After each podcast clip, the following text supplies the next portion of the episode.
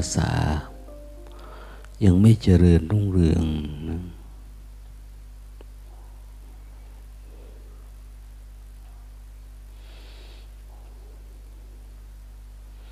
การที่จะรู้ข้ออัดข้อทำแต่ละข้อเนี่ยก็ลำบากมาก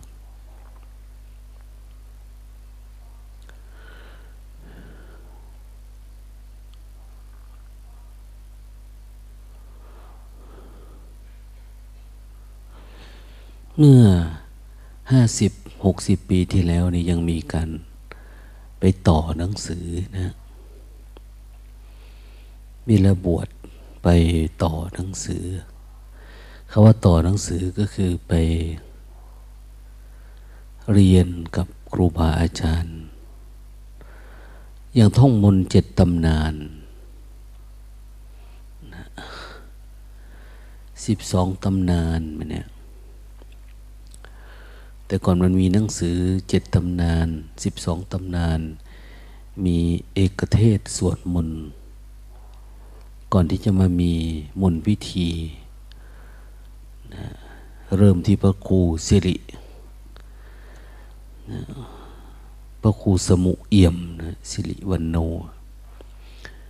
วัดราชบำรุงอะไรชนบุรีนะ ท่าน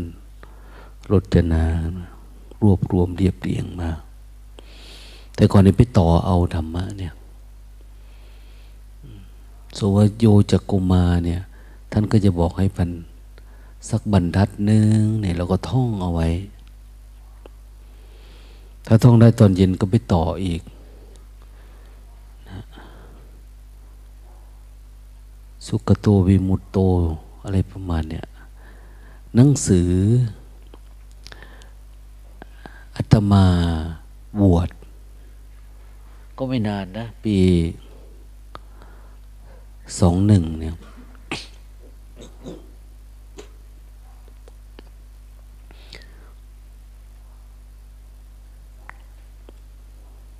หนังสือเจ็ดตำนานยังต้องใช้ของของพ่อนะ ก็คงนานนะ พ่อไม่รู้กี่ปีแล้วศึกไป จนมีลูกมาแล้ว มาบวช ผ้าเหลืองก็ยังใช้ของพ่อ เป็นมรดกนะ ผ้าก็ไม่ได้สวยงามอะไรนะนะ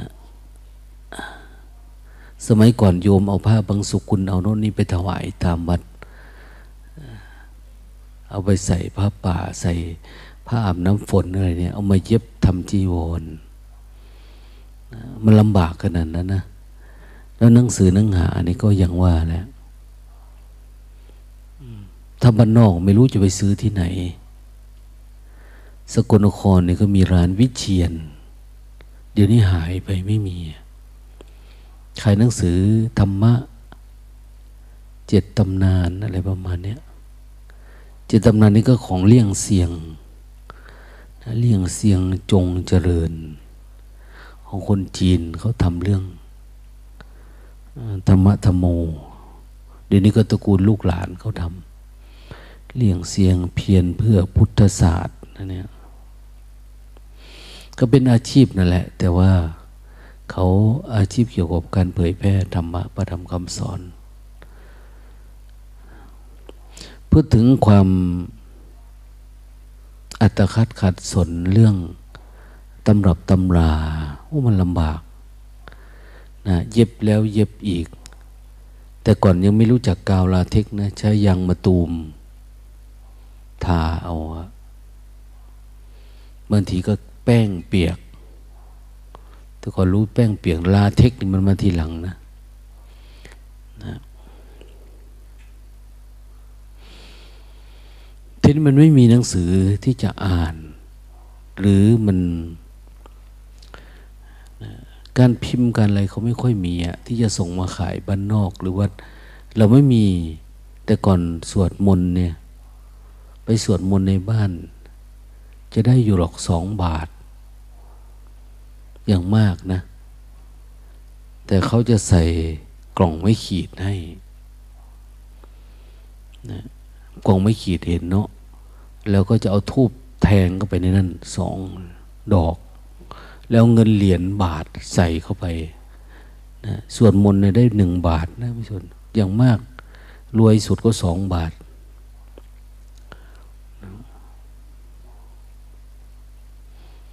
ต่อต่อมาพัฒนาขึ้นมาหน่อย ได้ห้าบาท ได้ห้าบาทเงินเหรียญเก้าเหลี่ยมนะนะเหรียญห้าเป็นเก้าเหลี่ยมแต่ก่อนนะ แต่ก็ไม่ค่อยได้ใช้อะไรเท่าไหร่ห้าบาทเนี่ยถือว่าโอ้ได้เยอะมากนะ ชาวบ้านนั้นเอาไว้เพื่ออะไรไปหาซื้อหนังสือธรรมะซื้อสบงซื้ออะไรประมาณนี้นะอาตมาบวชลงมายังต้อง เอาผ้าสบงรวมกันหลายๆผืนไปให้เขาเย็บทำจีวรมันก็หนักนะแต่ไม่ได้เหมือนผ้ามัสลินผ้าอะไรเนี่ย นั่นลำบาก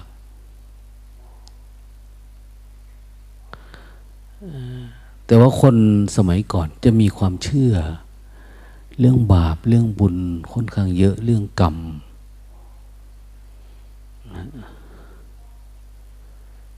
เรื่องนรกเรื่องสวรรค์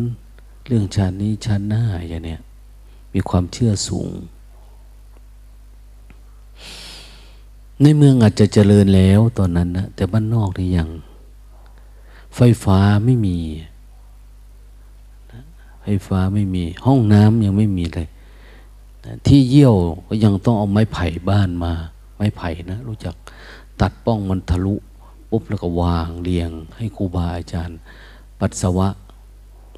ไปเยี่ยวแต่ละทีโหต้องปิดจมูกอะทำส้วมไว้ มันไม่เหมือน ปัจจุบันนะโถส้วมนี่ยังสีขาวยังไม่เคยเห็นนะอย่างมากก็เป็นหินขัดบ้างอะไรบ้างเล็กๆน้อยๆดังนั้นไม่ต้องพูดถึงว่าเราจะรู้จักเรื่องของสติปัฏฐานไม่บ้านนอกไม่รู้ มีแต่สวดมนต์และอยู่กับประเพณีกับวัฒนธรรม หลักปฏิบัติธรรมก็ ไม่รู้ว่าปฏิบัติอะไรอะมันต้องมีคนบอก คนบอกก็คือครูบาอาจารย์ที่เป็นระดับเกจิ เหมือนที่ท่านทำแล้วท่านก็ได้นิมิตนั่นได้สมาธินี้ท่านซื้อศีลเข่งครัดอนุนนี้คนก็ศรัทธา ก็จะมีประมาณนั้นนะนะจะให้มันมีตำรับตำรา ศึกษาเนี่ยจะยาก แต่จะว่าไปแล้วมันก็มีมีอยู่ในนักธรรมชั้นเอก เพราะนักธรรมนี่เขาก็เริ่มเรียนกันละ มานานอยู่ เรื่องสติปัฏฐาน แต่มันไม่มีคนที่เรียนรู้และชำนาญนำมาสอนนะสภาวะส่วนปรมัตมหาสติปัฏฐานเนี่ย อย่างพระเราเรียนนี่แหละ เรียนก็ไม่ได้เรื่องอะไร คือไม่รู้อะไร ไม่ได้ประทับใจอะไร ยิ่งไม่ได้ปฏิบัติธรรมด้วยเนี่ย ยิ่งยาก นะยากที่จะเข้าใจ ยากที่จะมีความทราบซึ้งนะ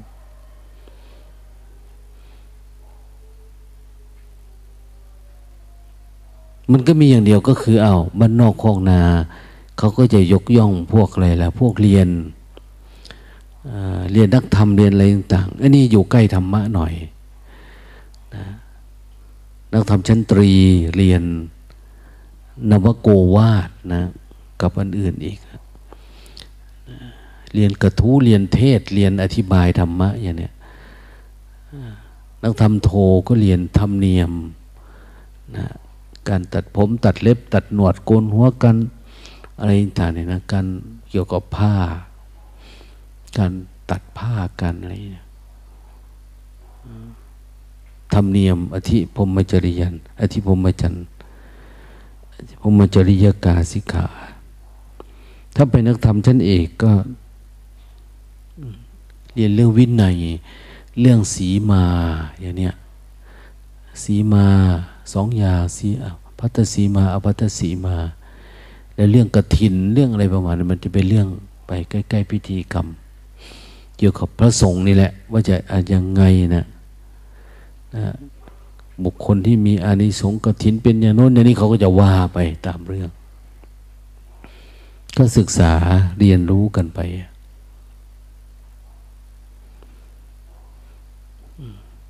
แต่ว่าจะว่าไปแล้วบ้านนอกเนี่ย มันพระสงฆ์องค์เจ้าท่านก็ต้องแบกภาระ แบกภาระในการพยุงสังคมนะวันหนึ่งหนึ่งเนี่ยพระสงฆ์อยู่บ้านนอกเนี่ย เป็นทั้งหมอนะ หมอสมุนไพรหมอน้ำมนต์ นะเป็นสารด้วยนะที่ปรึกษาทางกฎหมาย เวลาเขาทะเลาะเบาแว้งกันก็มาปรึกษาพระนะแล้วก็ต้องไปทำพิธีคนตายคนยกเสาบ้าน เสาเอกเสาโท ตัดจุก โกนผมไฟ หมู่บ้านหนึ่งหนึ่งเนาะพวกข้อต่อแขนคนนี้มันได้ลูกมาก็เอาลูกมาฝากเป็นลูกฮัก ลูกเลี้ยง ลูกพระ ถ้ามาเป็นลูกพระแล้วเขาเชื่อว่าผีจะไม่มาเอาน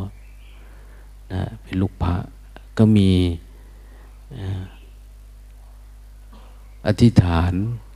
ว่าอายุครบเท่านั้นเท่านี้จะต้องบวชอย่างเนี้ย ก็จะมีแบบนี้อยู่กับพระ ฝากเป็นลูกหลวงพ่ออะไรประมาณนี้ ก็ลำบากนะพระสงฆ์นั่นจะให้มันดำรงพระศาสนาแบบโน้นแบบนี้มันก็จะยากลำบากอยู่ เพราะส่วนมากก็จะมันอิงอยู่กับประเพณีอิงกับวัฒนธรรมความเชื่อนะเดี๋ยวไปทำบุญบ้านคนนั้น เดี๋ยวไปทำบุญบ้านคนนี้ไปสวดมนต์นั่นสวดมนต์นี่นะคือสมัยก่อนเขาก็จะชอบทำบุญทำทานเนาะนะ ตรงนั้นตรงนี้บุญปริวาสบุญสิบสองเดือนบุญอะไรประมาณเนี่ยการบำเพ็ญภาวนาแบบต่อเนื่องอะไรต่างๆ แบบตามหลักสติปัฏฐานเนี่ย มันไม่ค่อยได้ทำสมัยก่อนจึงมีเกจิขึ้นมานะมีเกจิ เกจิเนี่ยแปลว่าอาจารย์เหลวไหลนะ เยเกจิธรรมานะพระสงฆ์ส่วนหนึ่งก็อ้าวเราก็ยกย่องสรรเสริญคนเรียนอะไรล่ะ หลังจากนั้นก็ไปเรียน เรียนบาลมบาลีเรียนมหมมหาศึกออกมาได้ เทียบเท่านั้นเท่านี้จบมสองมห้าจบสอบเทียบครูพอมพกศอะไรประมาณนี้นะแล้วก็ไปสอบเป็นครูเป็นอาจารย์กัน ก็จะอยู่ประมาณนั้นนะการศึกษาทางสงฆ์สมัยก่อน จนทั้งว่าบางคนก็เข้าเรียนมหาวิทยาลัยสงฆ์ไปเรียนความรู้เพื่อปรับบุตรปรับอะไรเพื่อศึกษาลาเพศเลยอยู่ทางธรรมก็จะได้รู้เรื่องโลกเรื่องอะไรไปตามเรื่องตามที่เขาให้เหตุให้ผลทีนี้การที่จะเรียนรู้จริง ๆ เนี่ย มันมันยาก มันตำรามันไม่ได้เยอะอย่างปัจจุบันนี้ ปัจจุบันนี้เรา ได้อ่านแม้กระทั่งหนังสือ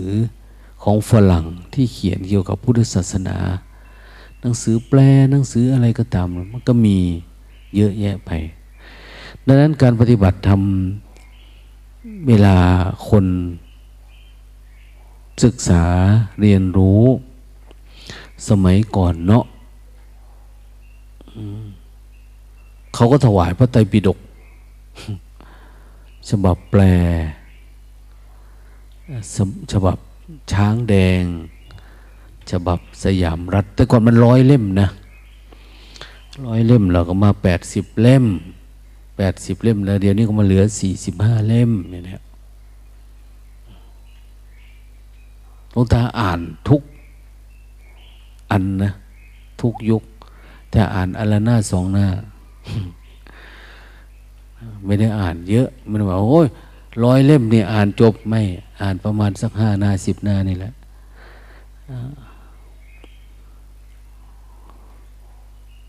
ไม่ค่อยได้อ่าน ขนาดพระไตรปิฎกเขาย่อมาให้ฉบับเยาวชนเนี่ยก็ยังไม่ค่อยได้อ่านนะแต่เวลาคนอ่านคนเรียนรู้ในส่วนหนึ่ง ก็จะมีข้อความอย่างที่เราสวดไปเมื่อตอนเช้านะการปฏิบัติธรรมโดยลำดับเนี่ยมันจะมีที่พระพุทธเจ้าท่านพูด การปฏิบัติโดยลำดับปฏิบัติยังไงนะก็คือเรามีความศรัทธา ปลีกวิเวก อยู่ตามป่าตามป่าช้าตามที่สงบสงัดตามถ้ำตามเหว แต่ก่อนไปอยู่ที่ไหนก็ได้เนาะอยู่ที่ไหนก็ได้ เราไปดู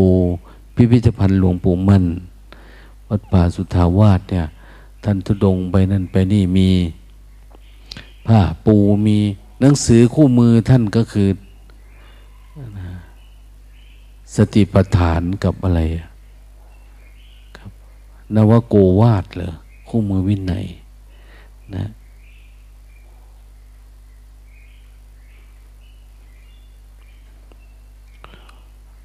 ฝ่ายครูบาอาจารย์สายธรรมยุทธ์เนี่ยพระวัดป่าหลังๆมาจึงมีข้อเขียนของ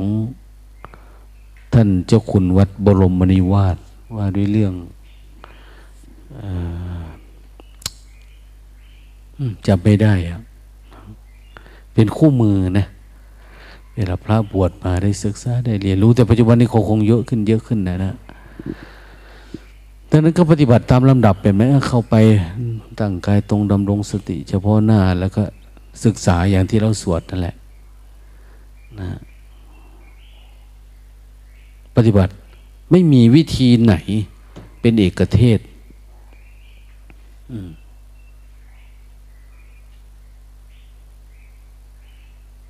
นั่นก็ต่อมาเรื่อยๆเนาะหลายอย่าง เขาก็ปฏิบัติทำกันมาแหละแบบนั้นแบบนี้ แบบเคลื่อนไหวนี้ก็มี มีมาก่อนตั้งแต่หลวงปู่สุข หลวงปู่สุขเนี่ยเป็นอาจารย์ของหลวงปู่มหาปานหลวงปู่มหาปานเป็นอาจารย์ของหลวงพ่อมหาสีจันเป็นอาจารย์ของหลวงพ่อเทียนเนี่ยนะด้านหลังลงมา วกเราเนี่ยเป็นลูกเป็นหลานเป็นเลนมา มาศึกษา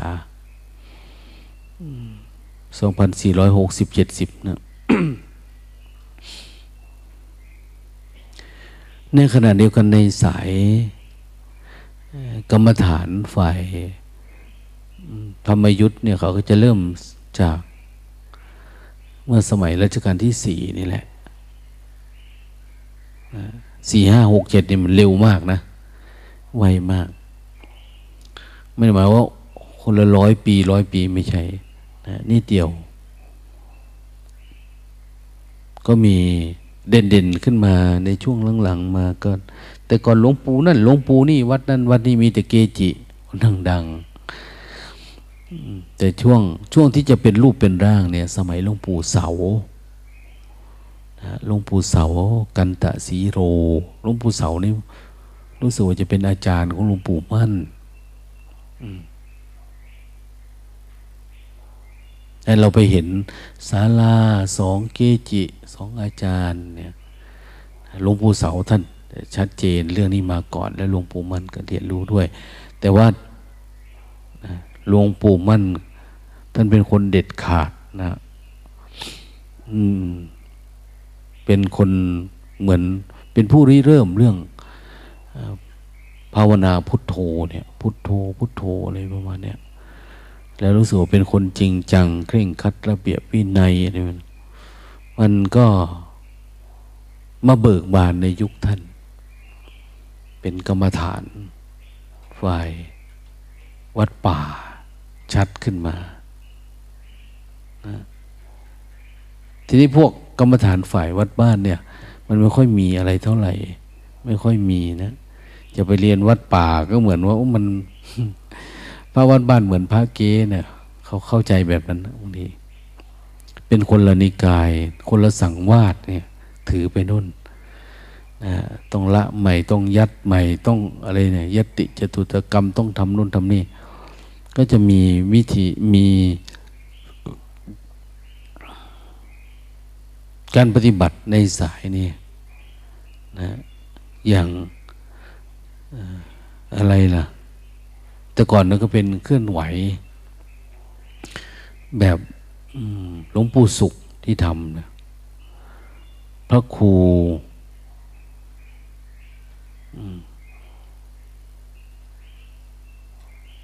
อะไรโลตาเคยว่าว่าไปก่อนนะวันละครั้งนะ ท่านเองก็ได้มาจาก นี่หรือพระของพม่านะ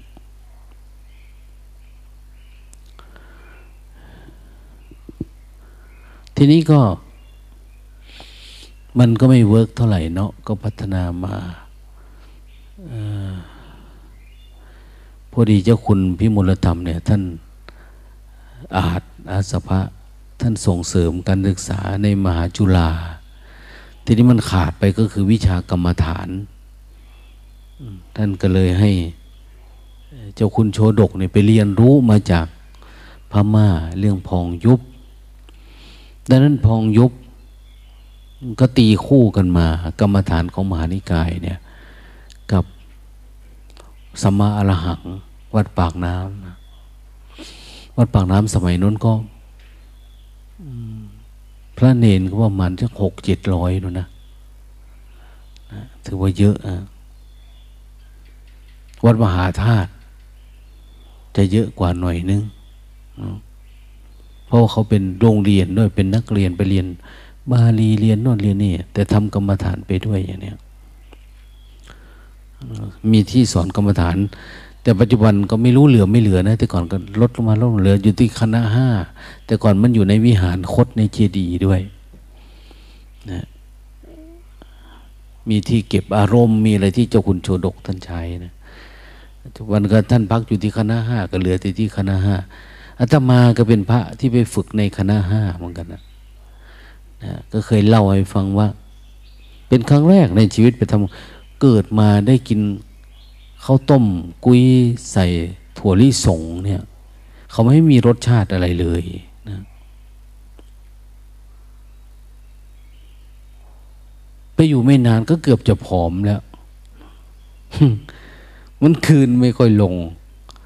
โอ้กินทั่วขัวใส่เขาเลยมันกินคือเราไม่มีคนอธิบายนะปฏิบัติแล้วก็สอบอารมณ์เฉยๆท่านพูดไปท่านก็เทศแบบท่านเนาะเจ้าคุณโชดกคือมันมันท่านคงเทศดีอะแต่เรามองไม่ค่อยเห็นภาพนะมันใช้ภาษาไกลตัว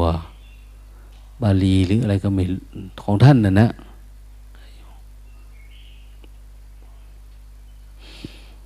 นั่นก็มาตามแบบนั้นแหละจงกรรมฐานมาเริ่มเริ่มเป็นชัดเป็นรูปแบบแบบนู้นแบบนี้ขึ้นมา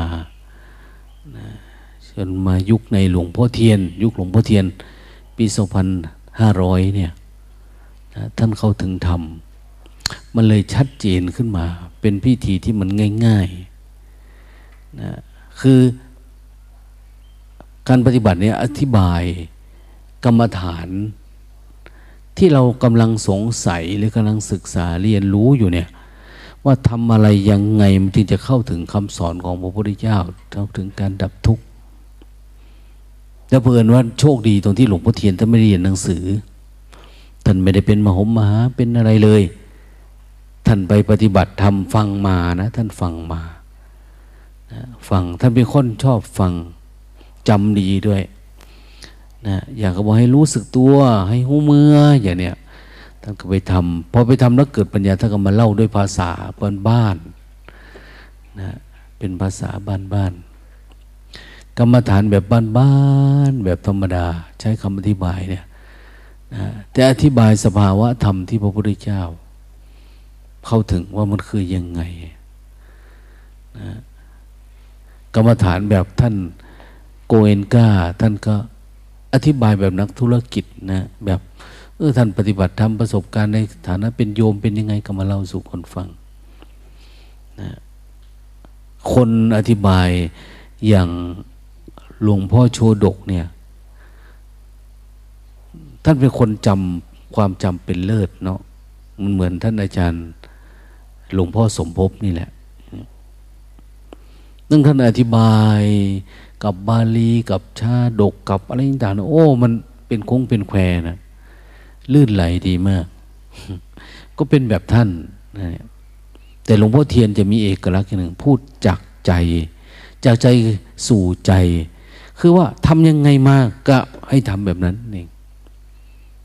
ไม่ได้อ้างพระไตรปิฎกไม่ได้อ้างนู่นอ้างนี่ แล้วท่านชอบพูดชอบเขียน ชอบเอาไปแปะไว้ตามหนังสือท่านว่า อย่าเชื่อสิบอย่างกาลมสูตรนะอย่าเชื่อตำราเด้อ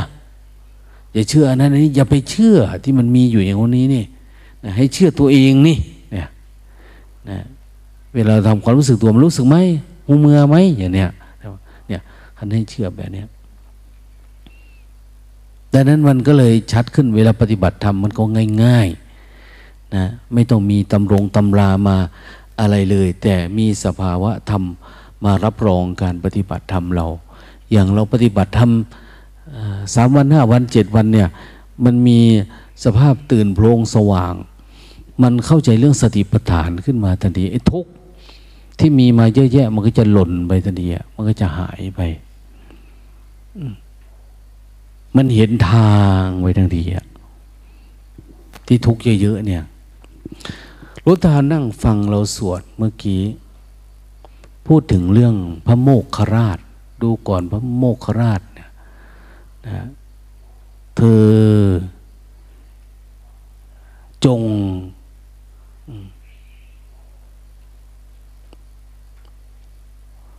ทำตัวเอง ให้เป็นผู้ อยู่ด้วยใจว่างๆทำใจว่างๆ แล้วมัจจุราชจะมองไม่เห็นเนี่ยมัจจุราชจะมองไม่เห็น ปัจจุราชที่มันมองเห็นนี่มันเพราะอะไรอะพระโมกขราชเนี่ยมาขยายความตรงนี้เพิ่มเติมหน่อยนะ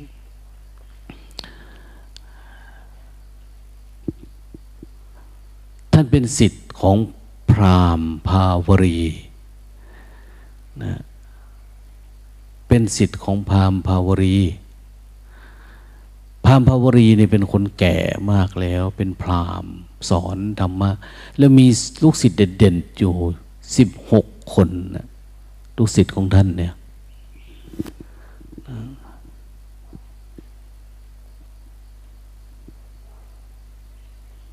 แต่ท่านก็ทำพิธีกรรมทำบูชายันทำอะไรอยู่นะ มันมีเรื่องว่าวันหนึ่ง อันนี้ก็จำมานะไม่รู้ผิดถูกนะเพราะว่าแก่แล้วสมองไม่ดีนะหัวก็หลงหลงลืมลืมเดี๋ยวนี้ชื่อคนยังคิดไม่ค่อยออกเลย เสื่อม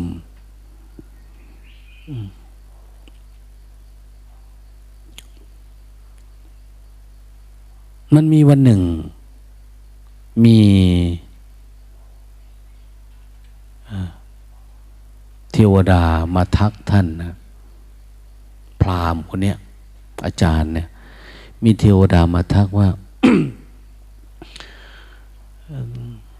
ท่านปฏิบัติธรรมเนี่ยจริงๆท่านไม่ได้เห็นทำอะไรหลอก ท่านหลอกลวงคนเนี่ยทำบูชายันบ้าง อันนั้น อันนี้บ้างเนี่ยท่านอาศัยว่าท่านเป็นคนมีความสามารถพิเศษ แบบโน้นแบบนี้เกินคนทั่วไปคนก็เลยศรัทธาเนี่ยในอินเดียเนี่ยไปตั้งศาสนาได้ไม่ยากเท่าไหร่นะ คนเขาเชื่อไว เพราะว่าเขาอยู่กับประเพณีที่มันลึกๆมากอะนะลึกมาก อย่างในประเทศไทยเราอันนั้นอันนี้เนี่ยไปตั้งที่โน้นโอมันจะง่าย ๆ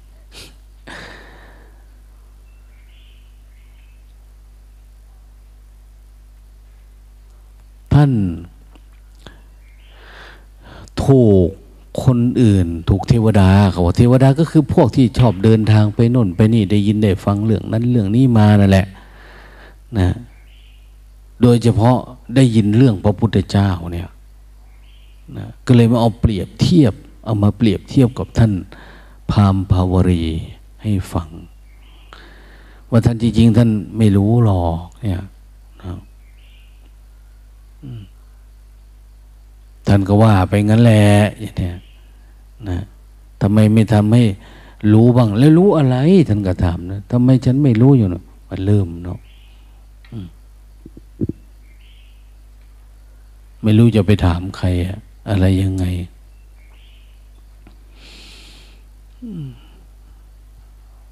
ทีนี้มันกลายเป็นว่า ท่านเป็นโรคไมเกรนนะ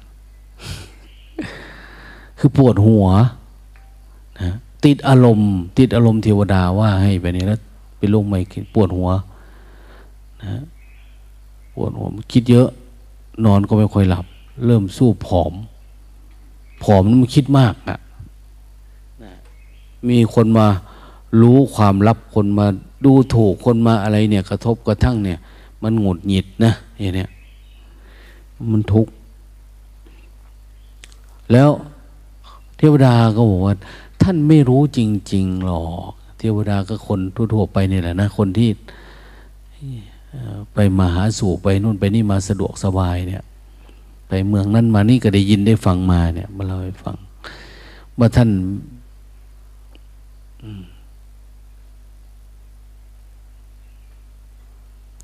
เขาใช้คำว่ายังไงอะในตำราพวกเรียนนะทำเอกจะรู้จัก ทำที่เขาใช้คำว่าทำที่เป็นศีรษะทำที่ทำให้หนักหัว เอาจากอย่างนี้ซะและทำที่ทำให้เกิดการปล่อยวางท่านไม่รู้จริงๆทำที่มันหนักหัวนี่คืออะไร มันทำให้หนักหัวเนี่ยทำที่มันเป็นศีรษะเขาแล้วเนี่ยทำที่มันหนักหัว มันเข้ามาอยู่ในหัวแล้วสลัดไม่หลุดเนี่ย มันคืออะไรท่านไม่รู้ นะแล้วการที่จะทำให้ศีรษะมันหล่นลงไป คือความคิดอารมณ์อะไรที่มันติดอยู่ในหัวนี่มันหล่นปุ๊กลงไปเนี่ย ท่านก็ไม่รู้นะแล้วอย่างนี้ท่านจะเป็นศาสดายังไง ท่านจะเป็นอาจารย์คนยังไงเนี่ยท่านพาวลีก็เลยถามต่อว่า เอ้า แล้วท่านรู้เลยผมก็ไม่รู้เหมือนกันนะนะก็ไม่รู้เหมือนกัน เทวดาว่าไม่รู้เหมือนกัน แต่ว่า ผม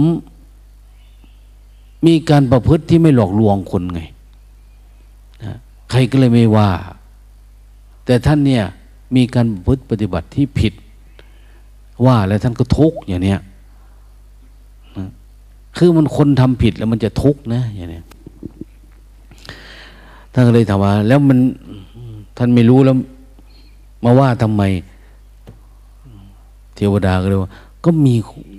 ได้ยินข่าวว่ามีผู้รู้นะเกิดขึ้นมาในโลกเนี่ยนะคือพระสมณะโคดมตระกูลของสากยะนะ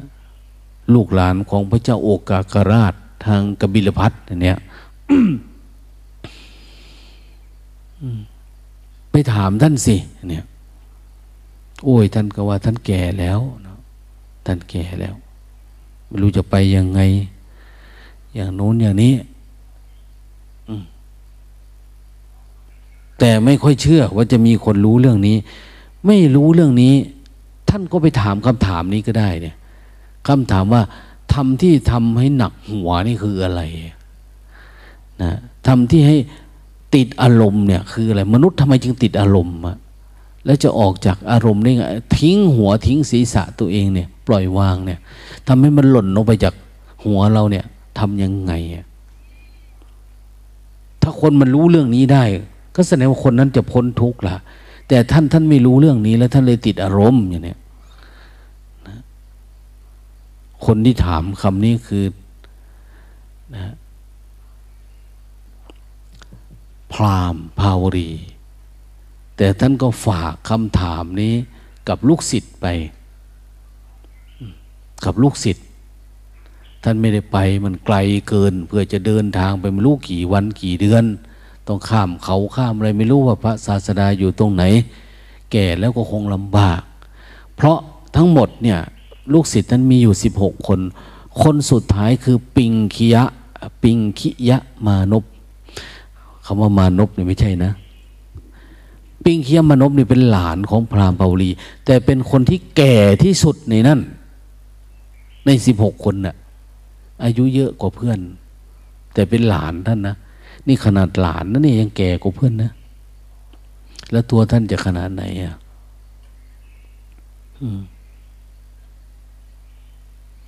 ที่ก็นี่ฝากปัญหาไปคนละสองปัญหาหนึ่งปัญหาบ้างอะไรบ้างไปไปหาพระศาสดาไป ไปหาพระพุทธเจ้าที่เขาเรียกว่าพระสมณะโคดมที่ท่านเป็นผู้รู้แจ้งโลก ในโลกนี้ไม่มีอะไรซอกมุมไหนที่ท่านไม่รู้และไม่เข้าใจที่ไม่แจ่มแจ้ง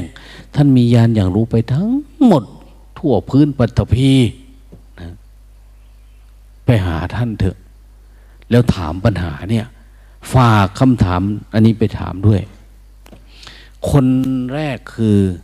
โมกขราช เนี่ย โมกขราชที่พูดเมื่อกี้ ที่สวดไปเนี่ยโมกขราชเป็นคนที่มีปัญญาเยอะนะแต่ว่า อาจจะถือตัวหรืออะไรก็ไม่รู้อะเวลาไปไปถึงพระพุทธเจ้าแล้วก็ดีใจเนาะแต่ละคนเห็นพระพุทธเจ้าแล้ว แต่ว่าอาการเป็นแบบ เหมือนพี่ใหญ่อะคนมีปัญญา หรือคนได้รับเป็นพี่คนอื่นเขาเนี่ยมันจะยิงยะโสโอหังอะคำถาม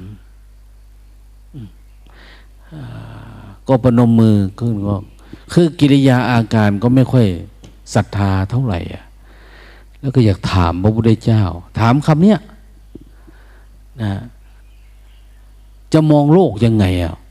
จะอยู่ยังไงในโลกนี้ มัจจุราชจึงจะมองไม่เห็นตัว แต่พอจะอ้าปากข้าแต่พระพุทธเจ้าหยุดก่อน อย่าเพิ่งถาม ไม่ถามนะเนี่ย คนต่อไป ให้คนที่สองมาเป็นคนที่หนึ่ง พอคนที่หนึ่งถามจบ ท่านจะ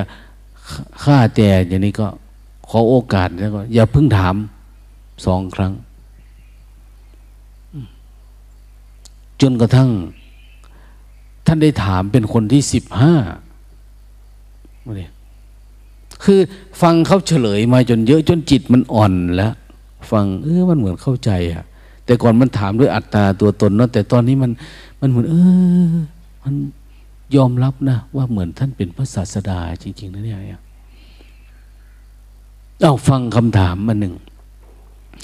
ที่ทำให้คนมันหยุดหน่อย ลงนิดนิดก็คืออชิตะมานพเป็นคนที่สองแต่มาถามเป็นคนที่หนึ่งนะถามว่าได้ยินว่าท่านเป็นผู้อย่างรู้อะ ผู้อย่างรู้รู้ทั้งหมด รู้เรื่องนั้นเรื่องนี้ ท่านเคยได้ยินอาจารย์ข้าพเจ้าบ้างไหม ว่าเขาชื่ออะไรนะเขามีลักษณะแบบไหน ลองว่ามาลองดูดิแทนที่จะถามธรรมะนะ เขาไม่ถามเขาถามว่า รู้จักอาจารย์ข้าพเจ้าบ้างไหมเคยได้ยินบ้างไหมชื่อคำว่าพามภาวรี พระพุทธเจ้าว่าอันว่าพามภาวรีนั้น ลักษณะพิเศษไม่เหมือนคนทั่วไป คือสามารถปิด มุขะปริมณฑลคือใบหน้าด้วยลิ้นได้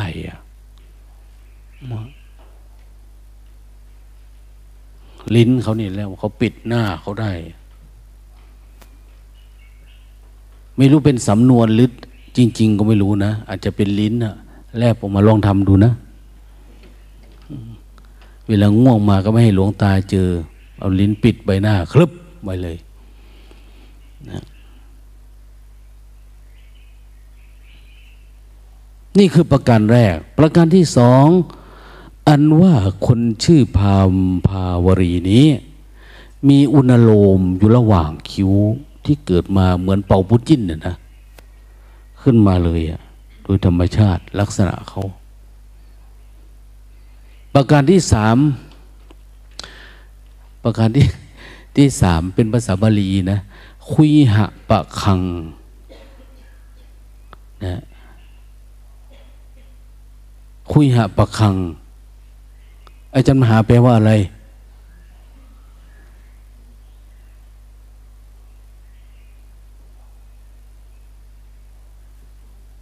ฮะ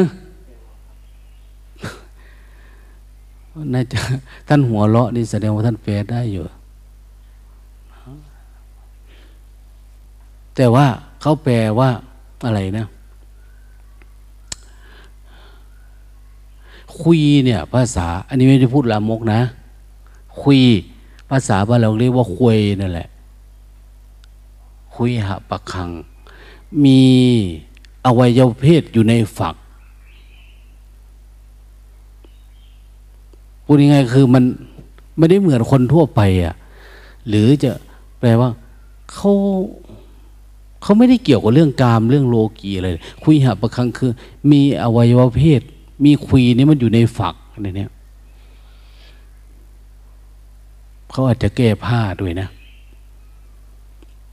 อย่างพวกชีเปลือยพวกฤาษีพวกอะไรต่างเนี่ย คือมันสามารถเห็นได้ แต่พระพุทธเจ้าเนี่ยไม่เคยเห็นนะ ท่านก็อยู่ของท่านนะแต่พามพวกนี้เขาไปถาม ลักษณะอาจารย์ของข้าพเจ้ามียังไง ท่านรู้จักไหมคุณสมบัติพิเศษอย่างนี้นะพระพุทธเจ้าก็พูดย่อๆสามมันให้ฟัง พวกที่นั่งฟังมาด้วยกันหกสิบหกคนนี่คนลุก เฮ้าปัดโกจักฮะท่านทำไมรู้อะปิดใบหน้าด้วยลิ้นนี่ก็ถูกต้องนะมีอันเนี้ยถูกต้อง อืม เป็นอย่างนั้นซะ โอ้ ท่านผู้แจ่มแจ้งอย่างโน้นอย่างนี้นะอจิตะมานพทราบซึ้งแล้วก็เลยถามปัญหานี่แหละ อาจารย์ข้าพเจ้าฝากคำถามมาถาม ถามว่า อะไรนะลืมแล้ว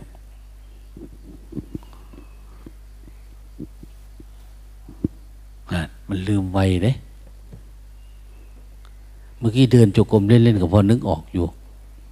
ฟังพวกเราสวดไปเนี่ย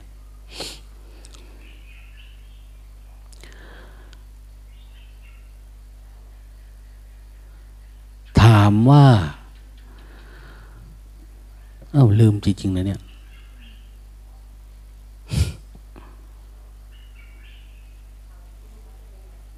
เออทำที่ให้ติดอารมณ์เนี่ยคืออะไรทำที่ทำให้ปวดหัวเนี่ยนะทำให้ทิ้งหัวนี่คืออะไรอะทำที่ให้ปล่อยวางเนี่ยให้หลุดออกไปจากหัวเนี่ย ไอคิดเยอะๆนี่คืออะไรเนี่ย อาจารย์เขาฝากมาถามนะ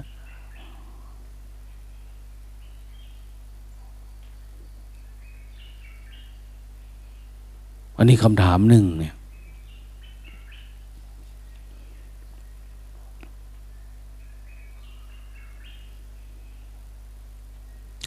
ท่านก็บอกว่าทำที่ทำให้ติดอารมณ์เนี่ย มันเกิดจากความอยาก คนเราเกิดจากความอยาก เกิดจากความสำคัญมั่นหมาย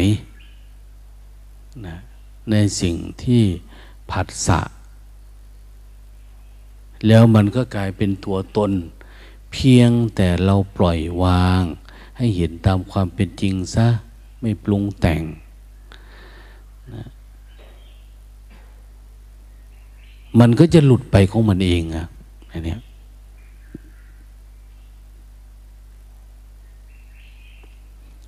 เขาถามคำถามที่สองว่า โลกนี้ มีอะไรฉาบทา มันจึงเป็นฝ้าบังจากสุคนจึงไม่เห็นธรรมะ ไม่เห็นความจริงนะโลกเนี่ย คนเยอะๆเนี่ย อะไรมันฉาบอะไรมันปิดมันบังพระพุทธองค์ว่าตัณหา ตัณหา เป็นเครื่องฉาบทาจิต มันปิดบังตาหู ไม่สามารถรู้แจ้งตามความเป็นจริง เขาเลยถามว่ามีวิธีไหนที่จะละตัณหาได้ จะละตัณหานี้ได้ยังไงนะพระพุทธองค์ท่านบอกว่าหนึ่งมีศรัทธานะมีศรัทธาเหมือนอินทรีย์นั่นแหละ แต่ว่าเพียนไปสองสามตัว มีศรัทธา มีวิริยะ มีสติ มีปัญญา มีวิมุตติ มีปัญญา มีญาณทัศนะ มีวิมุตติ เห็นแจ้งตามความเป็นจริง เห็นตัณหาในตามหลักเห็นไหมเนะี่ยศรัทธาเฉยเรานี่ศรัทธาก็หวั่นไหวละวิริยะเพียรเพื่อให้หลุดก็ยังยากละ เพียรให้ระลึกรู้ตาม สติปัญญา มีสติแล้วเราถามว่ามีสติไม่มี แต่ว่ามันยังไม่เป็นปัญญาทำให้มันเป็นปัญญา พอมันเป็นปัญญาแล้วทำไงอะมันจะเกิดญาณทัศนะรู้นะการแจ่มแจ้งในธรรมที่เห็นที่รู้ เห็นแล้วไม่ไม่ยึดญาณทัศนะคือเห็นแล้วมันวาง คือเห็นแล้วมันยังอยากได้อยู่ ยังเป็นอยู่ยังเข้าไปอยู่ในอารมณ์อยู่มันเป็นปัญญาแบบหนึ่งแต่เห็นแล้วหลุดอันเนี้ย กับอันหนึ่งก็คือหลุดแบบไหนหลุดจนกระทั่งเป็นวิมุตต์หลุดพ้นไปเป็นนิโรธเป็นอะไรเนี่ย มันจะหลุดหายได้ อย่าลืมนะว่า พวกนี้ฟังธรรมะสุดท้ายทั้งหมดเนี่ยสิบหกคนเนี่ยสิบห้าคนบรรลุอรหันต์นะ ฟังจบเนี่ย ถามมาเรื่อยๆเรื่อยๆเรื่อยๆจนกระทั่งมาถึงอ้าวโมกขราช ปัญหาที่สิบห้าได้ยินข่าวว่าพระศาสดา เลี่ยงในการตอบคนไม่เกินสามครั้งข้าพเจ้าถามไปแล้วนะสองครั้งตั้งใจจะถามเนี่ย แต่ท่านก็ไม่ให้โอกาสท่านว่ารอไว้ก่อนรอไว้ก่อน ตอนนี้เป็นครั้งที่สาม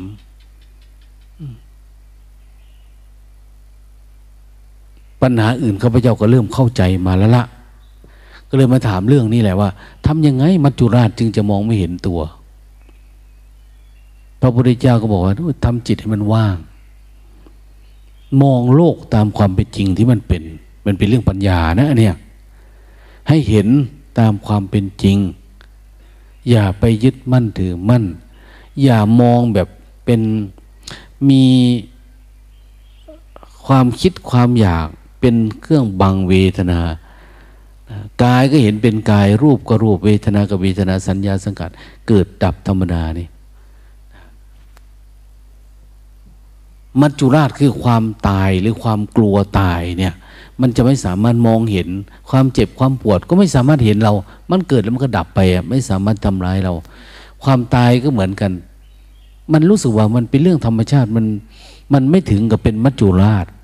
ที่จะมาฆ่ามาแกงเรามาทำร้ายเราเพราะทุกอย่างมันเกิดขึ้น เราก็มองว่ามันคือธรรมชาตินะทุกอย่างในจิตมันรับรู้โดยธรรมดานะ ถ้าทำได้อย่างเงี้ยมันจะไม่เห็น คือพยายามทำใจให้อยู่กับความว่าง อยู่กับสุญญตา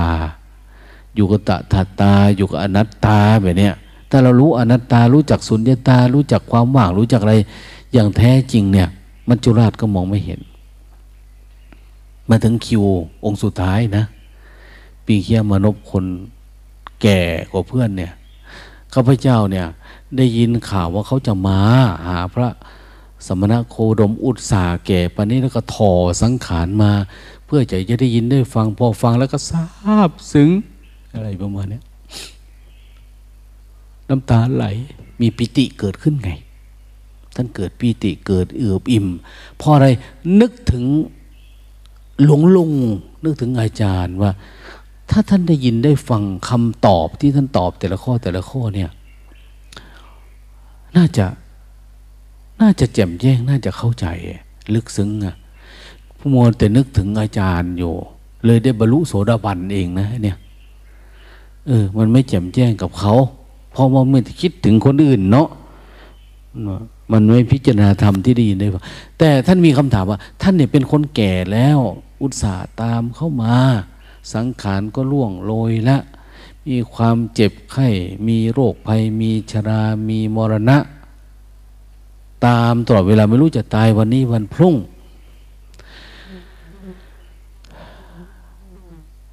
ท่านช่วยสอนได้ไหมตอบได้ไหมว่าทำยังไงข้าพเจ้าจึงจะข้ามพ้นความตายอันนี้ได้ ข้ามพ้นความแก่ได้ ข้ามพ้นเกิดพวกนี้ได้ พระพุทธเจ้าว่า ท่านไม่ควรติดในรูป เดี๋ยวนี้คือท่านติดรูป